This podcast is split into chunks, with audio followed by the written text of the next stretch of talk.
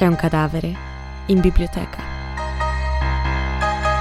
Nella scorsa puntata era stato identificato il cadavere della ragazza trovato nella macchina del signor Bartlett in una cava. Il nome della povera ragazza è Pamela Reeves e ora il capo della polizia deve andare a riferire la notizia ai genitori. Qual è il collegamento con l'assassinio di Ruby Keane?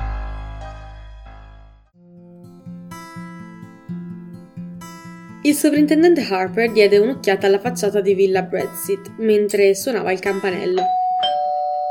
Una graziosa villetta con un giardino di mezzo ettaro, il tipo di casa che negli ultimi vent'anni era diventato piuttosto comune nelle zone rurali, occupato in genere da militari in pensione impiegati statali in pensione, quel genere di gente, persone decenti ed educate, la peggior cosa che si potesse dire di loro è che forse erano un po' noiosi. Spendevano tutto quello che potevano nell'educazione dei figli. Non era il tipo di gente coinvolta in tragedie. E ora la tragedia si era abbattuta su di loro. Harper trasse un sospiro. Venne fatto passare in un soggiorno in cui si trovavano un rigido signore grigio e baffuto e una donna con gli occhi arrossati dalle lacrime. I due scattarono in piedi. La signora Reeves chiese ansiosa: Notizie di Pamela? Poi si ritrasse, come colpita dallo sguardo compassionevole del sovrintendente. Harper disse: Temo che dobbiate prepararvi a un duro colpo. Pamela, balbettò la donna. Il maggiore Reeves disse: È successo qualcosa alla bambina? Sì, signore. Volete dire che è morta? La signora Reeves urlò: Oh, no, no, no! e scoppiò in lacrime. Il maggiore Reeves mise un braccio attorno alle spalle della moglie e la trasse verso di sé. Gli tremavano le labbra mentre alzava gli occhi su Harper che chinò il capo. Un incidente? Non proprio, maggiore. È stata trovata in un'auto bruciata rinvenuta in una cava. In un'auto? In una cava? Il suo stupore fu evidente. La signora Reeves si accasciò sul divano scossa dai singhiozzi. Harper disse: Volete che aspetti qualche minuto prima di farvi delle domande? Il maggiore chiese: perché delle domande potrebbe essere un delitto? Parrebbe di sì, signore, per questo vorrei interrogarvi sempre che non sia troppo penoso per voi. No, no, no, procedete pure. Non bisogna perdere tempo se quanto suggerite è vero, ma io non ci posso credere. Chi avrebbe potuto uccidere una bambina come Pamela? Avete già descritto alla polizia del luogo le circostanze della sparizione di vostra figlia. È uscita per recarsi a un raduno e l'attendevate a casa per cena, giusto? Sì. Doveva tornare col pullman? Sì. Secondo le deposizioni delle compagne, Pamela, dopo il raduno, intendeva recarsi a Daymouth ai grandi magazzini Woolworth. Era sua abitudine farlo? Oh sì. Le piaceva molto andare al Woolworth. Andava spesso a Daymouth a fare delle spesucce. Il pullman passa sulla strada principale a circa mezzo chilometro da qui. E a quanto vi risulta, non aveva altri piani? No. Doveva incontrarsi con qualcuno a Daymouth? No, sono certo di no. Me lo avrebbe detto. L'aspettavamo per cena, per questo quando si è fatto tardi abbiamo telefonato alla polizia. Non era sua abitudine non rientrare. Vostra figlia non aveva amici poco raccomandabili, tizi che a voi non piacevano? No, no, non abbiamo mai avuto guai in questo campo. La signora Reeves disse fra i singhiozzi. Pamela era una bambina, era molto, era molto giovane per la sua età, le piaceva giocare, non era in alcun modo precoce. Conoscete un certo George Bartlett che sta al Majestic Hotel di Daymouth? Il maggiore Reeves lo guardò perplesso. Mai sentito nominare. Pensate che vostra figlia lo conoscesse? Sono certo di no. E poi aggiunse: Cosa c'entra costui? È il proprietario della Minoan 14, l'auto in cui è stato ritrovato il corpo di vostra figlia. La signora Reeves gridò: Ma allora lui deve. Harper si affrettò a interromperla. Stamane ha denunciato la scomparsa della sua auto. Ieri all'ora di colazione era nel cortile del Majestic. Chiunque potrebbe aver preso quella macchina. E nessuno ha visto chi è stato? Il sovrintendente scosse il capo. Decine di auto entrano ed escono durante il giorno. E la Minoan 14 è un modello piuttosto diffuso. Ma perché non fate qualcosa? gridò la signora Reeves. Perché non cercate di trovare quel mostro che ha commesso il delitto? La mia bambina, la mia bambina, non, non è mica stata bruciata viva. Oh, Pam, Pam. Non ha sofferto, signora Reeves. Vi assicuro che era già morta quando l'auto è stata incendiata. Come è stata uccisa? chiese il maggiore.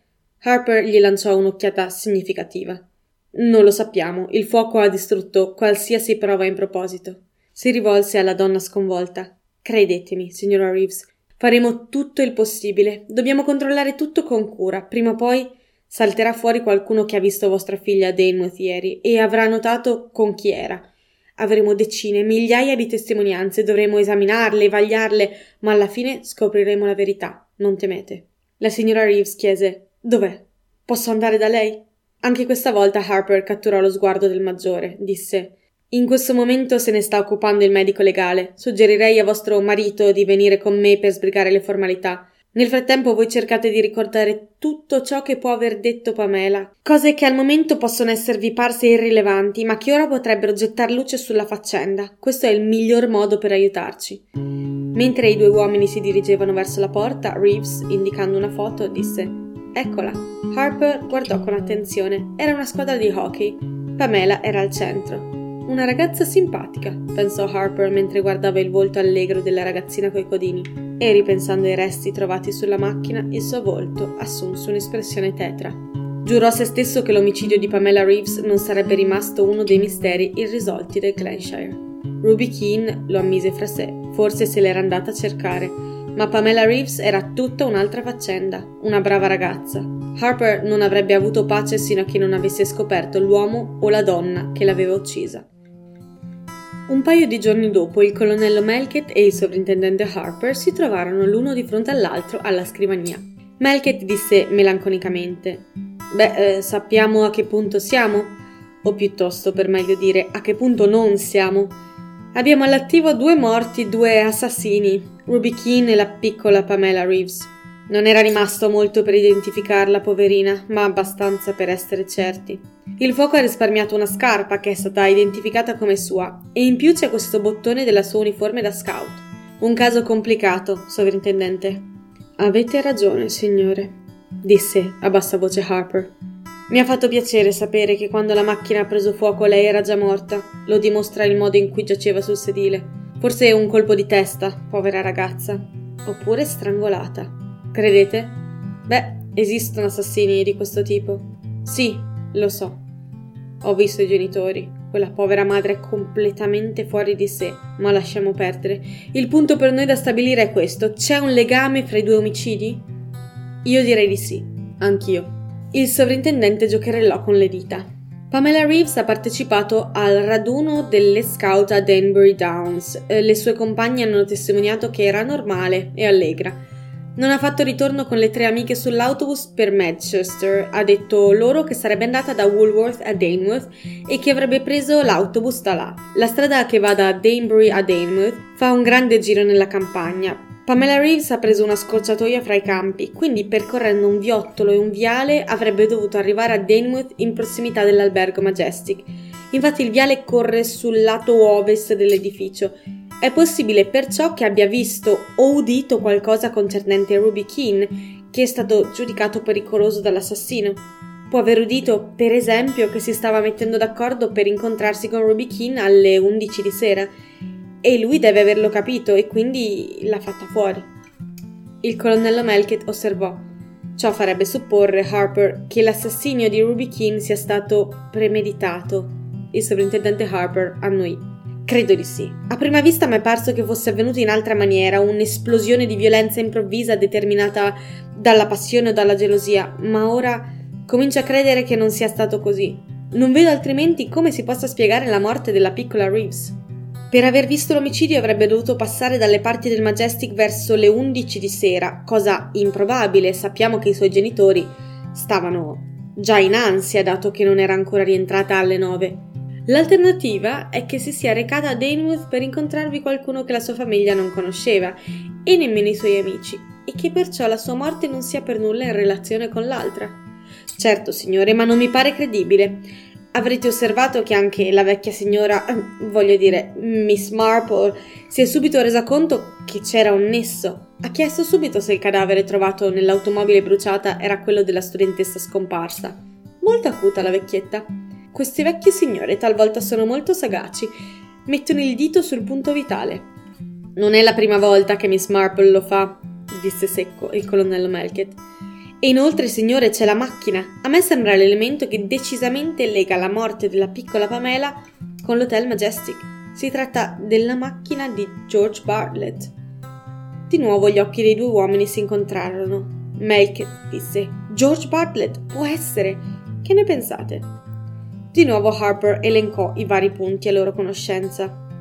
Ruby Keane è stata vista l'ultima volta con George Bartlett. Lui afferma che lei andò nella sua stanza e il vestito che indossava infatti è stato trovato lì. Ma è andata nella sua stanza a cambiarsi perché doveva uscire con lui?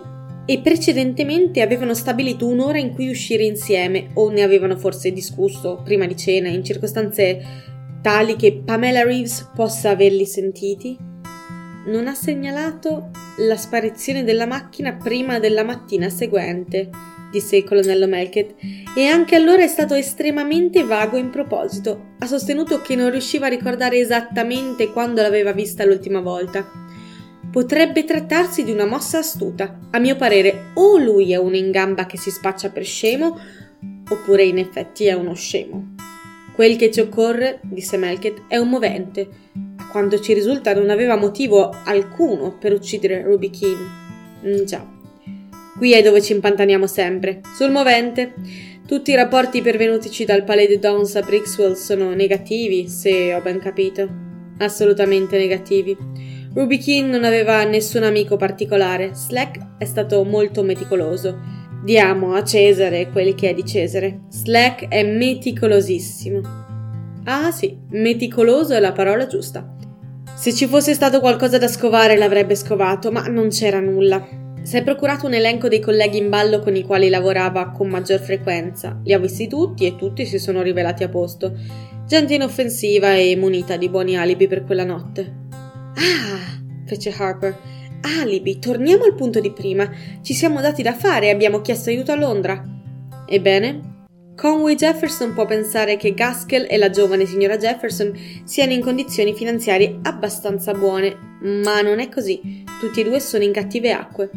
Siete sicuro?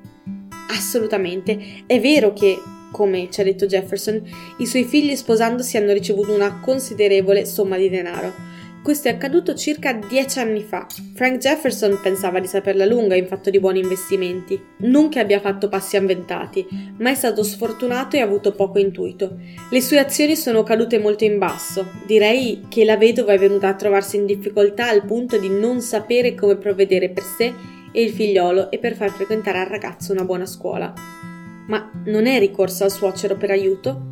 No, per quanto sappia vive insieme a lui e così evita le spese per mantenersi. Ed è vero che la salute del suocero è tale da far temere che possa morire da un momento all'altro? Proprio così. In quanto a Mark Gaskell vi dirò che è un giocatore, puro e semplice. Ha dato fondo molto presto alla dote della moglie e attualmente si trova immerso in una situazione delicata. Gli occorre denaro e in grande quantità. Non è un tipo che mi piace, disse il colonnello Melkett ha un'aria strana, non vi pare? E questo sarebbe un buon movente. Levar di mezzo la ragazza avrebbe significato per lui 25.000 sterline. Sì, è proprio un bel movente. Io non tengo in considerazione la signora Jefferson. Lo so che non ci pensate e in ogni caso sono provvisti tutti e due di buon alibi. Non possono aver commesso il fatto, tutto lì. Vi siete fatto un'idea precisa dei loro movimenti in quella sera? Sì, vediamo per primo Gaskell. Ha pranzato col suocero e con la signora Jefferson e ha preso insieme a loro il caffè quando Ruby Keane li ha raggiunti. Poi ha detto di dover scrivere qualche lettera e li ha lasciati. Effettivamente ha preso la propria automobile per andarsene a fare un giretto e mi ha detto francamente che non poteva starsene a giocare a bridge per un'intera serata. Il vecchio suocero va matto per quel gioco e allora Gaskell ha tirato fuori la scusa delle lettere. Ruby Keane è rimasta a ballare insieme agli altri, Gaskell è tornato mentre lei ballava con Raymond e dopodiché Ruby li ha raggiunti nuovamente e ha bevuto qualcosa con loro. Infine se n'è andata col giovane Bartlett, mentre Gaskell e gli altri rimasti iniziavano il bridge. Erano esattamente le 11 meno 20 e da allora non ha abbandonato il tavolo fino a mezzanotte. Tutto questo è certo e ognuno lo testimonia. La famiglia, i compagni di gioco, tutti, insomma. Di conseguenza non può materialmente aver commesso il fatto. L'alibi della signora Jefferson è uguale, con l'aggiunta che non ha mai abbandonato il tavolo da gioco. Tutti e due sono fuori dalla discussione. Il colonnello Melkett s'appoggiò allo schienale battendo la tavola con un tagliacarte. Il sovrintendente Harper disse Tutto questo vale qualora la ragazza sia stata uccisa prima di mezzanotte. Haydock è di questo parere ed è il parere di una persona molto competente in materia. Se dice una cosa è quella. Ma ci potrebbero essere ragioni di salute, di idiosincrasia fisica o qualcosa di simile? Glielo chiederò.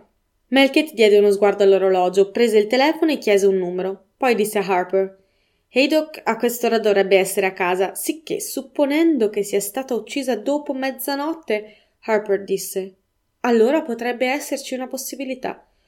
Più tardi qualcuno si è mosso. Supponiamo che Gaskell abbia chiesto alla ragazza un appuntamento in qualche posto, per esempio alle 12.20. Avrebbe potuto uscire in fretta per un minuto o due, strangolarla, rientrare e sistemare il cadavere più tardi, nelle prime ore del mattino. E avrebbe fatto 28 chilometri di pessima strada in automobile per buttarlo nella biblioteca di Bantry. Accidenti, non è una storia verosimile, obiettò Melkett. Effettivamente non lo è, ammise subito il sovrintendente. Il telefono suonò e Melkett prese il ricevitore. Pronto? Siete voi, Haydock? Ruby Keane eh, non potrebbe essere stata uccisa dopo mezzanotte? Vi ho già detto che la morte è avvenuta fra le dieci e mezzanotte. Sì, lo so, ma è possibile che sia avvenuta più tardi? No, è impossibile. Quando dico che è stato prima di mezzanotte, intendo prima di mezzanotte. Non cercate di alterare i referti medici. Sì, ma non ci potrebbe essere qualcosa di fisiologico, che so io. Cercate di capirmi. Mi rendo conto che voi non sapete di cosa state parlando. La ragazza era sanissima e per nulla anormale. E io non posso dirvi altrimenti, solo per il gusto di aiutarvi a stravolgere i fatti ai danni di un qualche disgraziato sul quale i vostri segugi hanno messo le mani. Non protestate, conosco i vostri metodi e per giunta vi dirò che la ragazza non è stata strangolata in stato di coscienza, ma prima è stata narcotizzata. Un potente narcotico. È morta strangolata, ma prima è stata drogata. Haydock riappese. Beh, ecco tutto, disse melanconicamente Melkett. Credevo di aver trovato una soluzione, ma non c'è nulla da fare, mormorò Harper. Avrei in mente un'altra via, ma non mi sembra facile. Di che si tratta? Strettamente parlando, si tratterebbe di una vostra vittima. Si chiama Basil Blake e abita vicino a Gossington Hall. Quello scimmiotto impudente. Il volto del colonnello si oscurò al ricordo dell'inaudita maleducazione di Basil Blake. Come dovrebbe entrarci costui? Pare che abbia conosciuto Ruby Keane, ha pranzato spesso al Majestic, ballando sovente con la ragazza. Ricordate quel che ha detto Josie a Raymond quando si è scoperta la sua assenza? Non sarà per caso con quel giovanotto del cinema? E io ho trovato che il giovanotto sarebbe quel Blake. Lavora presso gli studi di Lanville, lo sapete. Josie ha detto che, a suo giudizio, Ruby aveva una cottarella per lui. Promettente, Harper, molto promettente, non come sembra a prima vista.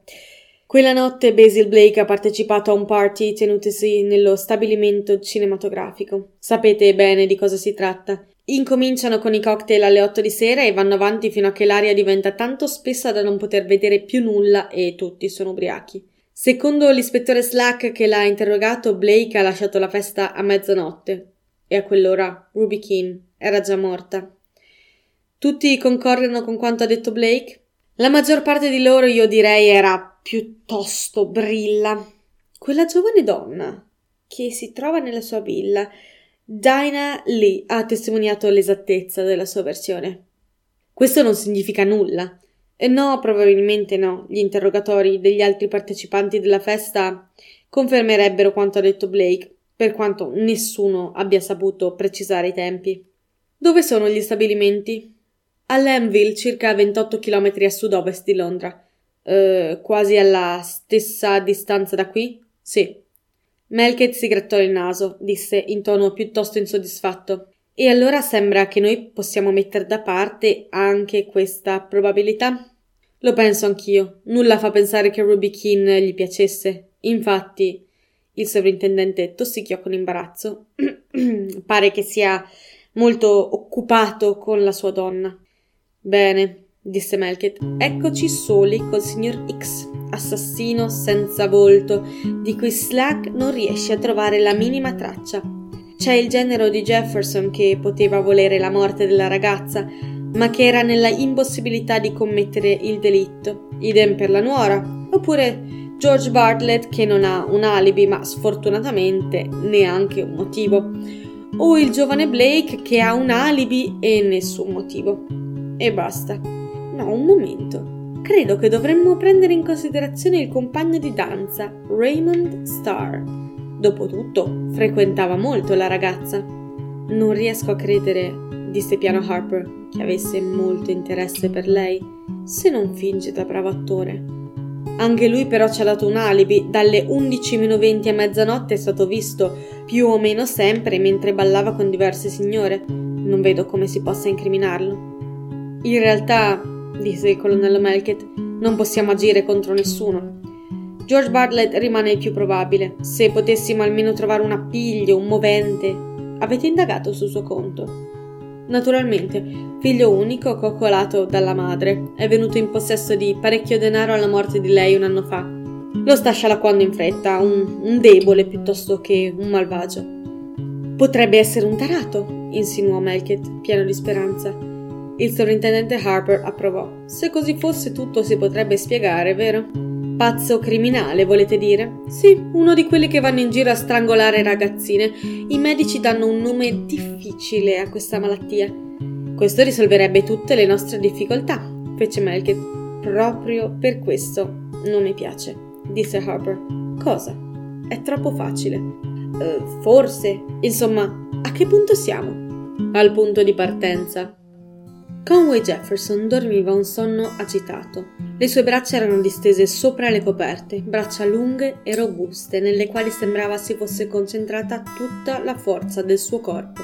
La luce del mattino filtrava tenue attraverso le tendine. Conway Jefferson sorrise fra sé.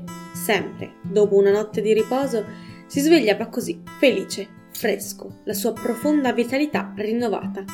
Un altro giorno. Giacque così per un minuto, poi premette il campanello che teneva a portata di mano. E improvvisamente un'ondata di ricordi lo sommerse. Represse un gemito quando Edwards entrò silenziosamente nella stanza. Il domestico si fermò un attimo mentre si accingeva a scostare le tendine. Disse: Non vi sentite bene, signore? Conway Jefferson rispose con asprezza: Per niente. Aprite pure. Una chiara luce inondò la stanza. Edwards, comprensivo, non rivolse neppure uno sguardo al padrone. La faccia seria, Conway Jefferson stette a ricordare e a pensare. Davanti agli occhi gli passò ancora la visione della graziosa e insipida faccetta di Ruby. Mai gli era venuto in mente l'aggettivo insipido.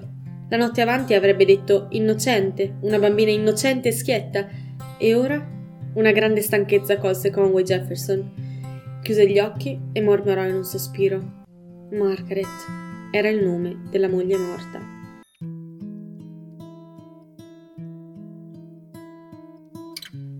Mi piace la vostra amica, fece Adelaide Jefferson alla signora Bentry. Le due donne erano sedute sulla terrazza. Jane Marple è una donna molto interessante, disse la signora Bentry. E anche buona, fece Adelaide sorridendo. La gente la definisce affamata di scandali, disse la signora Bentry, ma in realtà non lo è. Ha soltanto una pessima opinione della natura umana? Sì, sì, si potrebbe definire così. Che bello, disse la signora Adelaide Jefferson, dopo aver avuto una gran dose della sindrome opposta. La signora Bentry la guardò con curiosità. Eddie spiegò. Tanti squisiti pensieri per idealizzare un soggetto indegno. Alludete a Ruby Keane? Eddie assentì. Non è mia intenzione di essere maligna. In lei non c'era nulla di male. Povera piccola, doveva combattere per quello che voleva. Non era cattiva, un tipo comune, piuttosto insipida, di carattere piuttosto buono, ma senza dubbio una piccola cercatrice d'oro. Non credo che abbia tramato o fatto progetti, piuttosto era svelta ad approfittare di ogni possibilità e sapeva quel tanto che occorreva per interessare un uomo anziano e solo. Suppongo, fece pensosamente la signora Bentry, che Conway fosse stato solo, vero? Eddie sembrò un poco a disagio.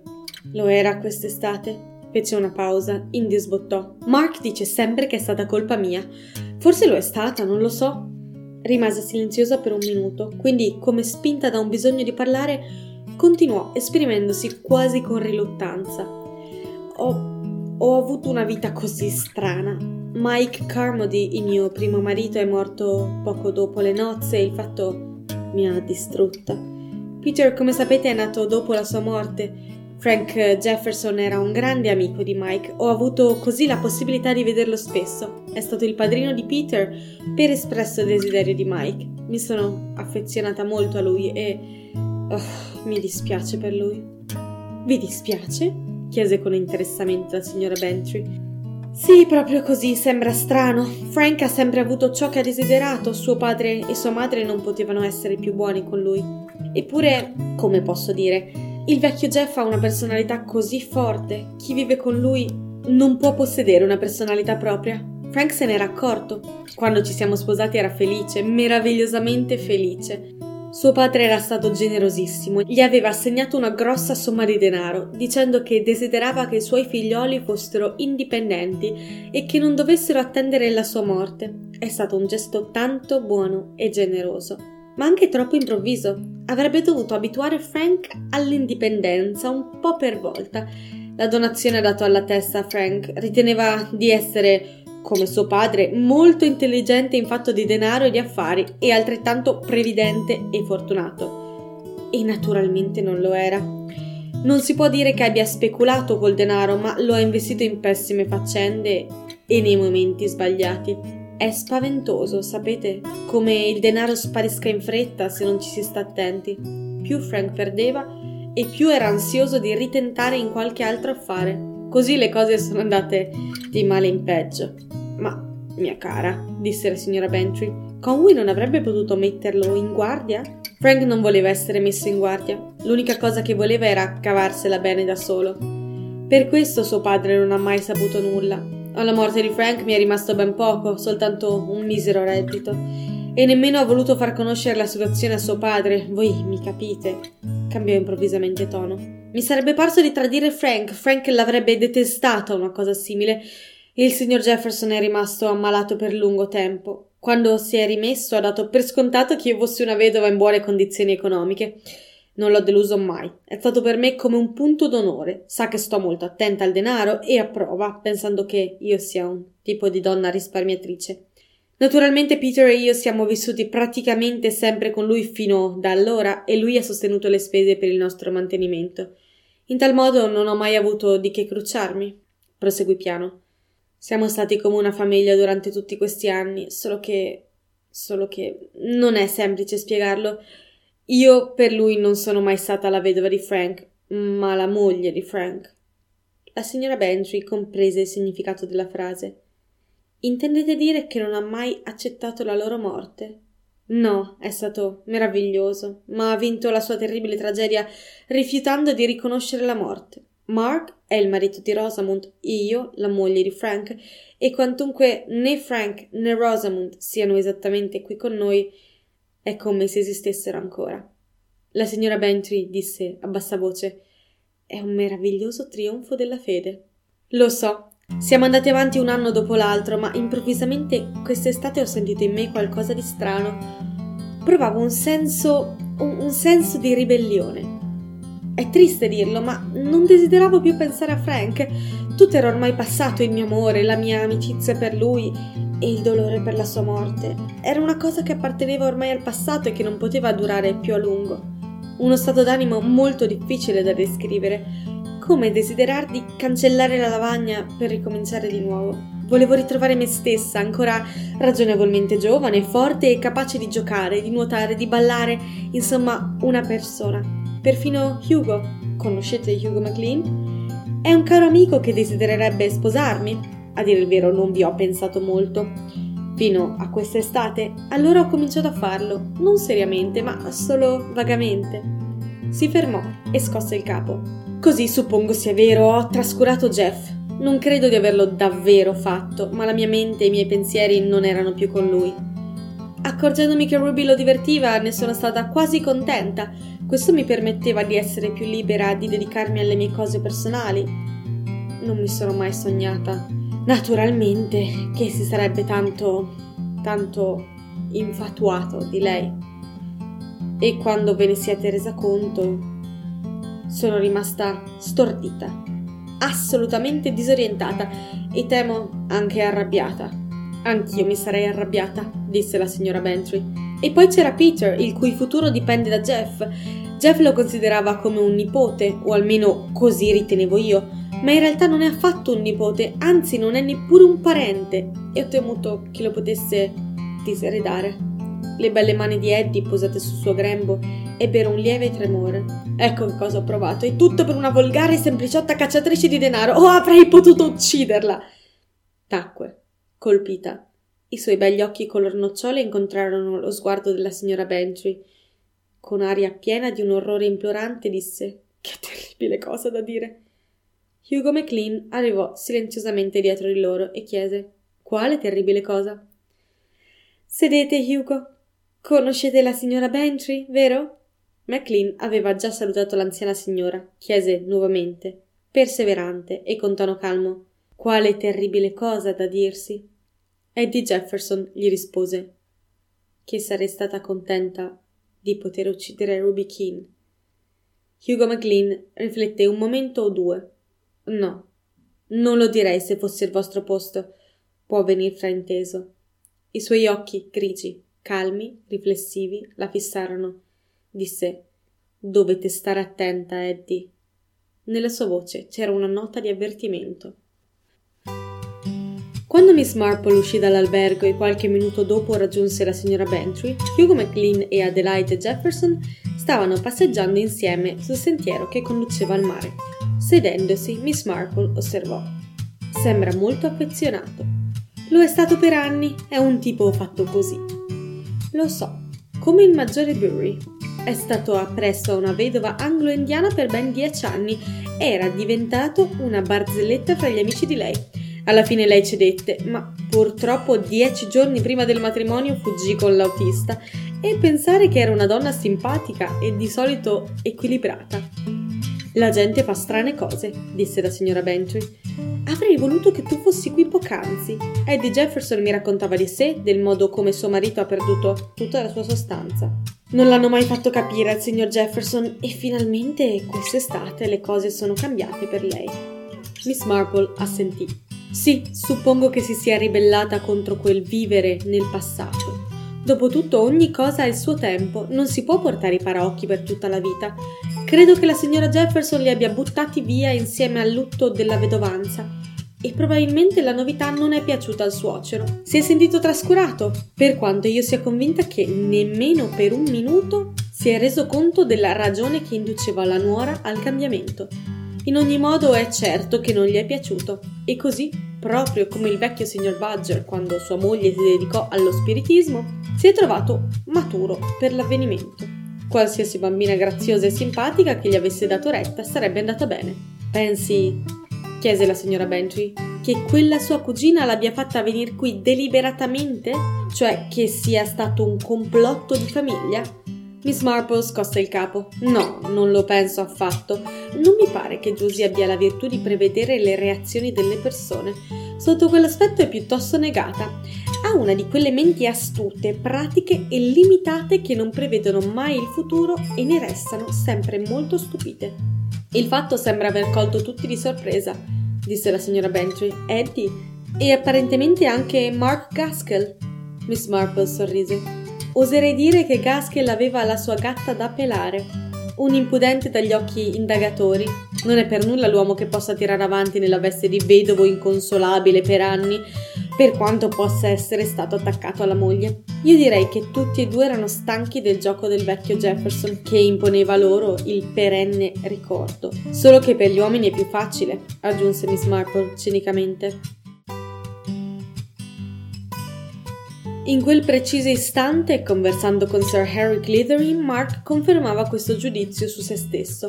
Col suo caratteristico candore era andato dritto al cuore dell'argomento. Mi è per l'appunto nato il sospetto, disse, di essere l'indiziato numero uno per la polizia.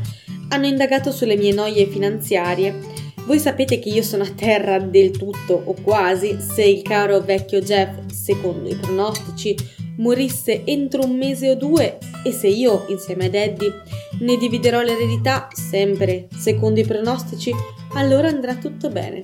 Di fatto sono indebitato fino al collo e se dovesse arrivare il fallimento sarebbe proprio un gran fallimento, ma se lo potessi differire ne uscirei sano e salvo e sarei ricchissimo. Siete un giocatore, Mark, disse Sir Harry Clavering. Sempre stato. Il mio motto è rischiare tutto. Sì, è stata una fortuna per me che qualcuno abbia strangolato quella povera ragazza. Io non ne sarei stato capace. Non sono uno strangolatore. Veramente non riesco a immaginare di poter uccidere qualcuno. Io sono un tranquillone. Ma non si può pretendere che la polizia mi creda.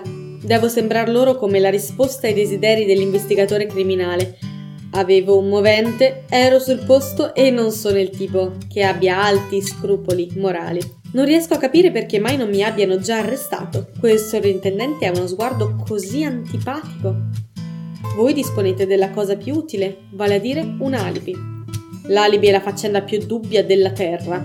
Tutti i delinquenti posseggono un alibi, inoltre tutto dipende dall'ora della morte o qualcosa di simile e voi potete star certo che se tre medici assicurano che la ragazza è stata uccisa a mezzanotte, in un secondo tempo altri sei giureranno con altrettanta sicurezza che la morte risale alle 5 del mattino. E che me ne faccio allora del mio alibi?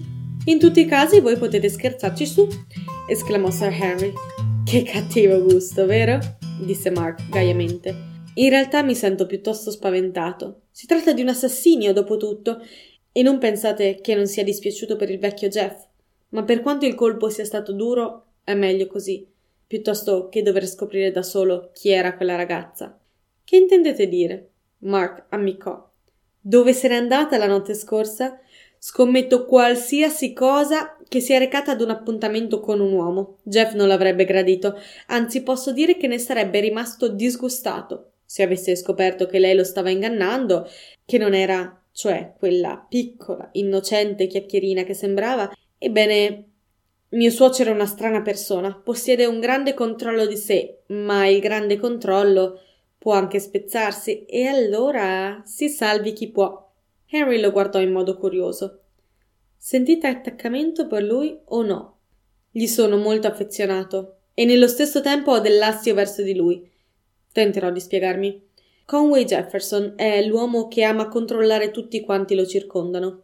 È un despota benevolo, gentile, generoso e affezionato. Il flauto è suo e gli altri devono danzare quando lui suona. Mark Gaskell si fermò, quindi riprese. Volevo bene a mia moglie, non ho mai provato lo stesso affetto per nessun'altra. Rosamond era l'aurora, era la risata, i fiori e quando è morta mi sono sentito proprio un uomo messo fuori combattimento. Ma l'arbitro ha già contato troppo da allora e dopo tutto io sono un uomo, mi piacciono le donne, non che desideri risposarmi, affatto. Ho dovuto comportarmi in modo discreto, ma mi sono preso le mie soddisfazioni. Non è stato così per Eddie, che è davvero una buona donna. Il tipo di donna che si desidera per moglie, non per dormirci insieme. Datele una possibilità e lei si rimariterà, sarà molto felice e farà felice anche il coniuge. Ma Jeff non la vede che come moglie di Frank e la suggestiona inducendola a vedersi tale anche lei. Lui non lo sa, ma noi siamo stati come in prigione. Io ne sono fuggito senza dar nell'occhio da molto tempo. Eddie soltanto quest'estate, procurando un grave colpo al vecchio Jeff. Risultato? Ruby King, Sir Henry, vogliamo andare a bere un bicchierino? Non c'era da stupirsi, rifletté Sir Henry, se Mark Gaskell poteva formare oggetto di sospetto per la polizia. Il dottor Metcalf era uno dei più noti medici di Daymouth. Non aveva maniere particolarmente convincenti nel visitare, ma la sua presenza nella stanza dell'ammalato otteneva invariabilmente un effetto rianimante. Era un uomo di mezza età, dalla voce molto gradevole, ascoltò attentamente il sovrintendente Harper e rispose con gentile precisione alle sue domande. E allora posso ritenere, dottor Metcalf, che quanto udito dalla signora Jefferson corrisponde in sostanza alla realtà? Sì, la salute del signor Jefferson è in uno stato precario. Ha lavorato senza risparmiarsi per parecchi anni. Nella sua volontà di vivere come gli altri ha già vissuto più intensamente di qualsiasi altro uomo normale. Si è sempre rifiutato di riposare, di prendere le cose alla leggera, di andare piano, di obbedire, insomma, a tutti i consigli che io e altri miei colleghi gli abbiamo sempre dato. Il risultato è che quell'uomo è una macchina logora. Il cuore, i polmoni, la pressione del sangue, tutto è sotto sforzo. Voi dite che il signor Jefferson si è assolutamente rifiutato di ascoltarvi? Precisamente. E non so se debbo biasimarlo, non è proprio quanto dico ai miei pazienti, sovrintendente, ma una persona può decidere di logorarsi o di lasciarsi arrugginire. Molti miei colleghi preferiscono logorarsi e credetemi, non è una cattiva soluzione. In un posto come Danemouth invece si vede spesso la sindrome opposta. Invalidi che si attaccano alla vita, timorosi di stancarsi troppo, di esporsi alle correnti d'aria o ai germi altrui, o di consumare un pasto avventato. Immagino che abbiate ragione, disse Harper. Quindi, riassumendo, Conway Jefferson è abbastanza forte. Che attività potrebbe svolgere secondo voi? È fortissimo di braccia e di spalle. Prima dell'incidente era un uomo vigorosissimo, se la cava magnificamente a manovrare la sua poltrona a rotelle e con l'aiuto delle grucce può girare da solo nella stanza, per esempio dal letto alla poltrona. Potrebbe portare due gambe artificiali, nel suo caso è impossibile, ha una lesione vertebrale. Capisco. Lasciatemi riflettere di nuovo. Jefferson è forte e a posto in senso muscolare e si sente bene, vero? Metcalf assentì. Ma il cuore è in pessime condizioni? riprese Harper. Uno sforzo, un disagio, uno shock, uno spavento improvviso possono essergli fatali. È così? Più o meno il signor Menage lo uccide lentamente, dato che non ammette di sentirsi stanco. Così si aggravano le condizioni del suo cuore. È poco probabile che uno sforzo possa ucciderlo improvvisamente, ma lo possono fare facilmente uno shock improvviso o una paura inaspettata. Ed è per questo motivo che ho espressamente messo in guardia la sua famiglia. Ma, osservò Harper, di fatto uno shock non l'ha ucciso e credo, dottore, che non avrebbe potuto essere più forte. Come vedete, vive ancora. Il dottor Metcalf si strinse nelle spalle. Lo so, ma se aveste la mia esperienza vi sareste reso conto, come insegna la casistica, dell'impossibilità di fare pronostici esatti. Persone che potrebbero morire a causa di uno shock o per un'esposizione al freddo non muoiono affatto per quei motivi. La fibra degli uomini è più resistente di quanto si possa immaginare. Nella mia esperienza ho potuto constatare che uno shock fisico è molto più frequentemente fatale che non una scossa mentale. In parole povere sarebbe più facile che il signor Jefferson morisse per l'improvviso sbattere di una porta che non apprendendo che la ragazza a cui era affezionato è morta in un modo tanto orribile. E perché mai? L'annuncio di una cattiva notizia quasi sempre mette in moto dei meccanismi di difesa. Chi riceve la notizia resta anestetizzato, incapace in un primo momento di afferrarla appieno.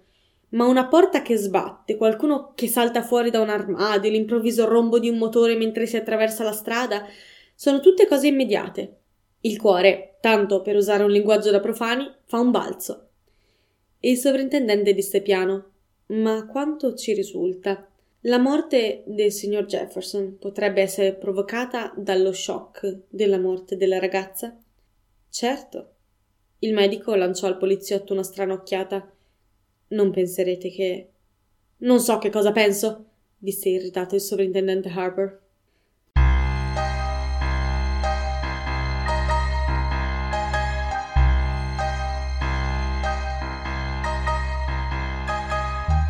Dunque la situazione finanziaria di Jefferson non era così stabile come si pensava.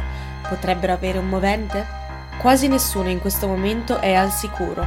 I loro alibi potrebbero essere confutati molto facilmente e Miss Marple continua con la sua attività di investigazione. Nella sua testa sa già chi è l'assassino. Noi però dalla soluzione siamo ancora distanti. Aggiungeremo dei pezzi del puzzle la prossima settimana con una nuova puntata di C'è un cadavere in biblioteca, sempre qui su Samba Radio.